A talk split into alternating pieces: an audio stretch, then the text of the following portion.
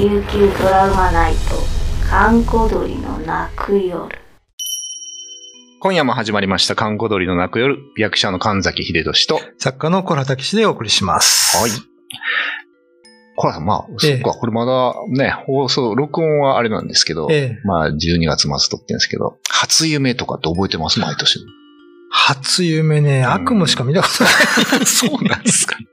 あんまりなんか意味のない夢しか覚えてないですね。なんだ、一富士、二鷹、三なすびか。なんか、これ見たらいいとか言うじゃないですか。全然、富士も、鷹も、ナスビも出てこないななすびっていうのはよくわかんないですけどねぁ。うん。だから知り合いがね、ええあの、ジンノくんっていう、まあ、フリーライターやってる子なんですけおーど、はいまあ、あの、ジンノって名前だけど、まあ、本、沖縄出身なんですよね。はい。ああ、そうなんですで、彼が、うんあの、今36ぐらいなんですけど、うん。東京にいるんですけど、うん沖縄から東京に行こうと思って。た時期があって、25、6歳の時に。うん。で、彼がその、まあ、両親に、実は東京に行きたいと。じゃあ両親反対するわけですよ。ああ、はい。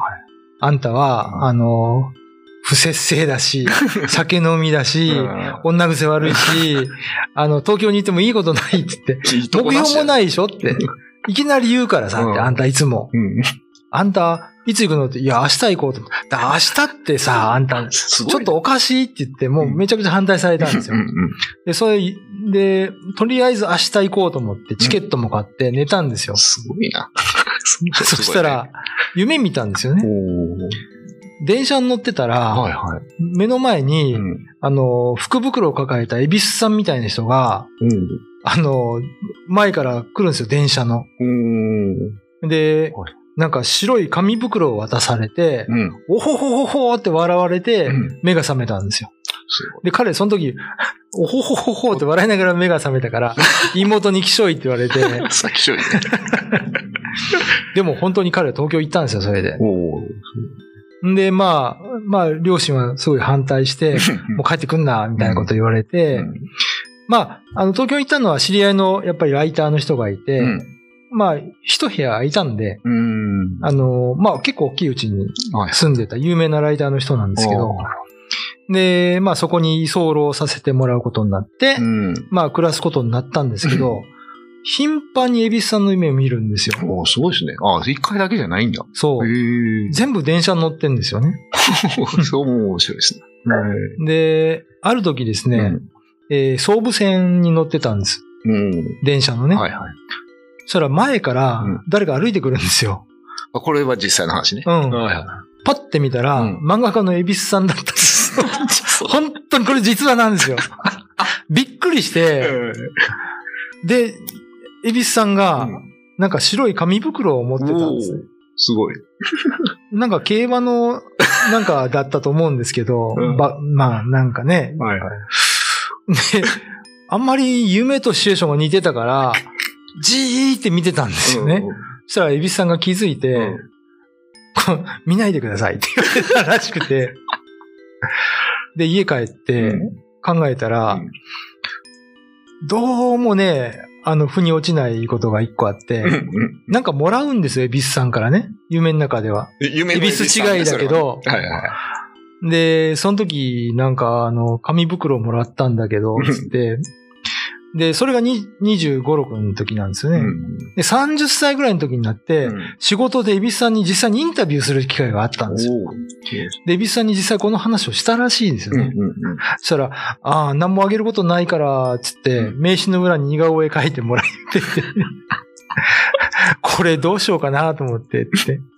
まあ実際彼は今東京でうまいことやってるので、あーまあ良かったんだろうなと思ってますけど、これ実際の話です、本当に本。当に。うんすごいな、なんか。神野くん、よくやったね、おめでとう。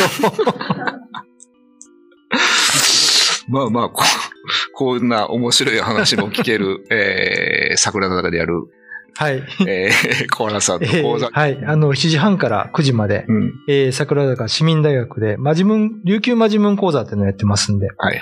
興味のある方はぜひお問い合わせください。はい。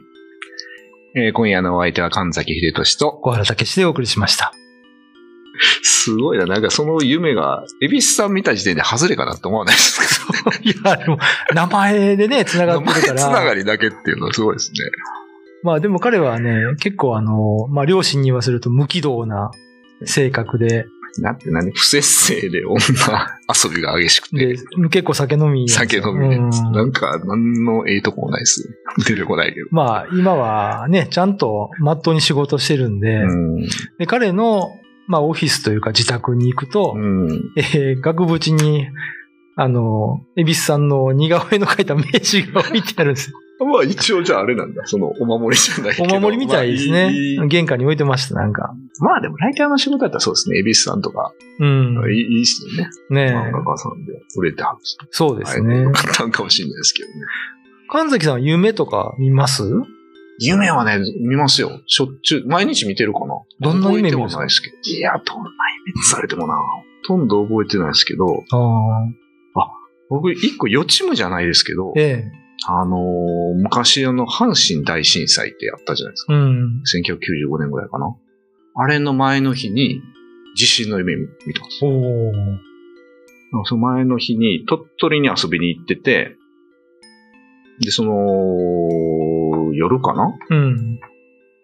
それも電車乗ってて、ええ。電車乗ってるんですけども、瓦礫っていうか、もう、まあ多分地震でこう崩れた家の中を、うん。あ、家じゃなくて街の中を電車に乗って眺めてみるっていう意味で、で、その時は何も思わなくてたんですけど、で、その次の日か、で兵庫県の友達の家に泊まりに行ったんですね。まあ、じ家に帰らずに。うん。家は枚方で大阪なんで、でまずはその西宮市っていうところに泊まって、ええ。もうだから直撃ですよ。わざわざ地震を会いに友達のとこ行ったみたいな。本当ですね。で、なって、でね、その日はもう全然電車も動かないし、うん。あの、車も大渋滞で動かなかったんですけど、うん。二日目に、あの、ようやく電車が途中まで、大阪の途中かなぐらいまでは動くように、ピストン運動みたいになって、うん。だからまあ何キロか何十キロか歩いて電車乗って帰ったんですけど。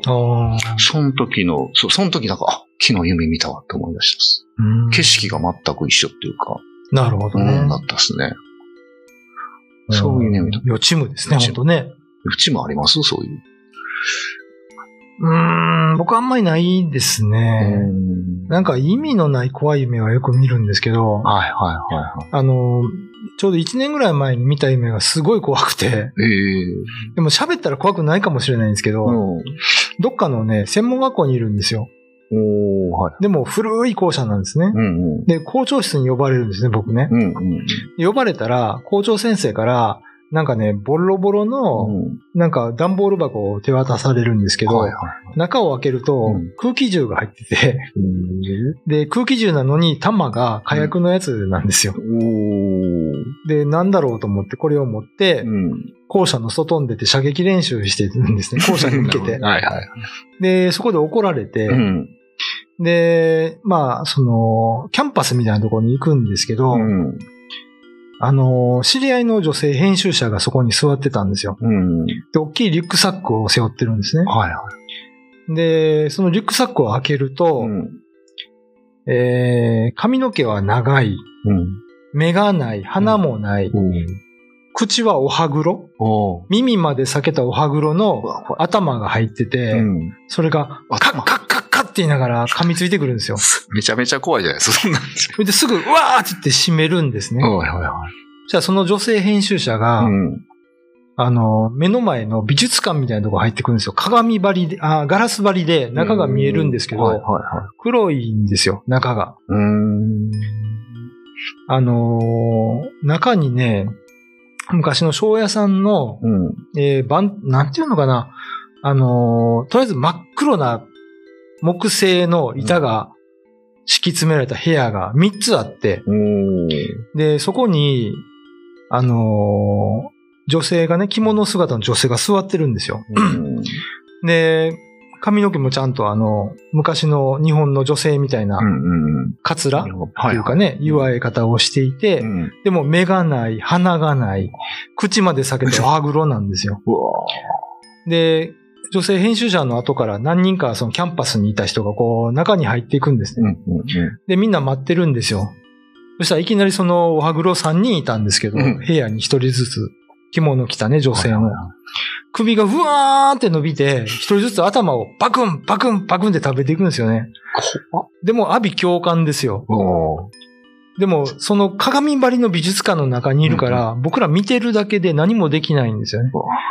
でも、悲鳴上げて、すわーって叫びながら、次々食べていくんですけど、うん。その知り合いの女性編集者だけは、ボーダーイングの木名さんって方なんですけど、あのー横にあるドアをバッて開けて中に入っていくんですね。うん。中はゴッホのひまわりみたいな畑が 広がってて、そこにわーって逃げていくんですけど、ひまわり畑の中からやっぱり、そのお歯黒が出てきて、パクって食べられて、目が覚めたっていう。あれ全然意味ないでしょ、これ。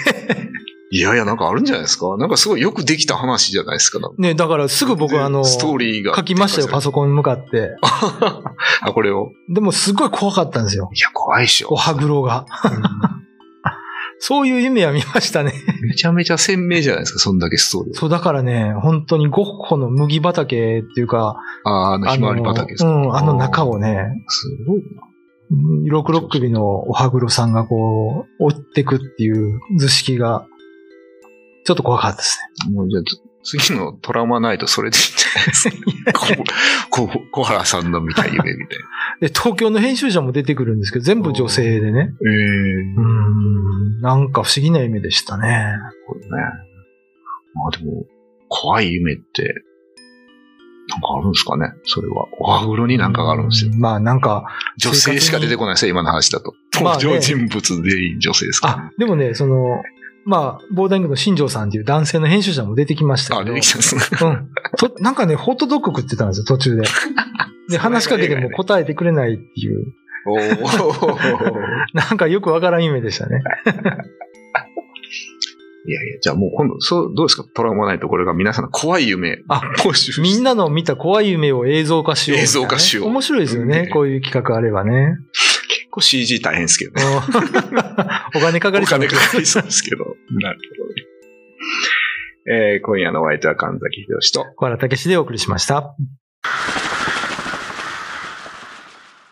YouTube のチャンネル登録高評価 Twitter のフォローよろしくお願いしますポッドキャストも配信中詳しくは概要欄まで。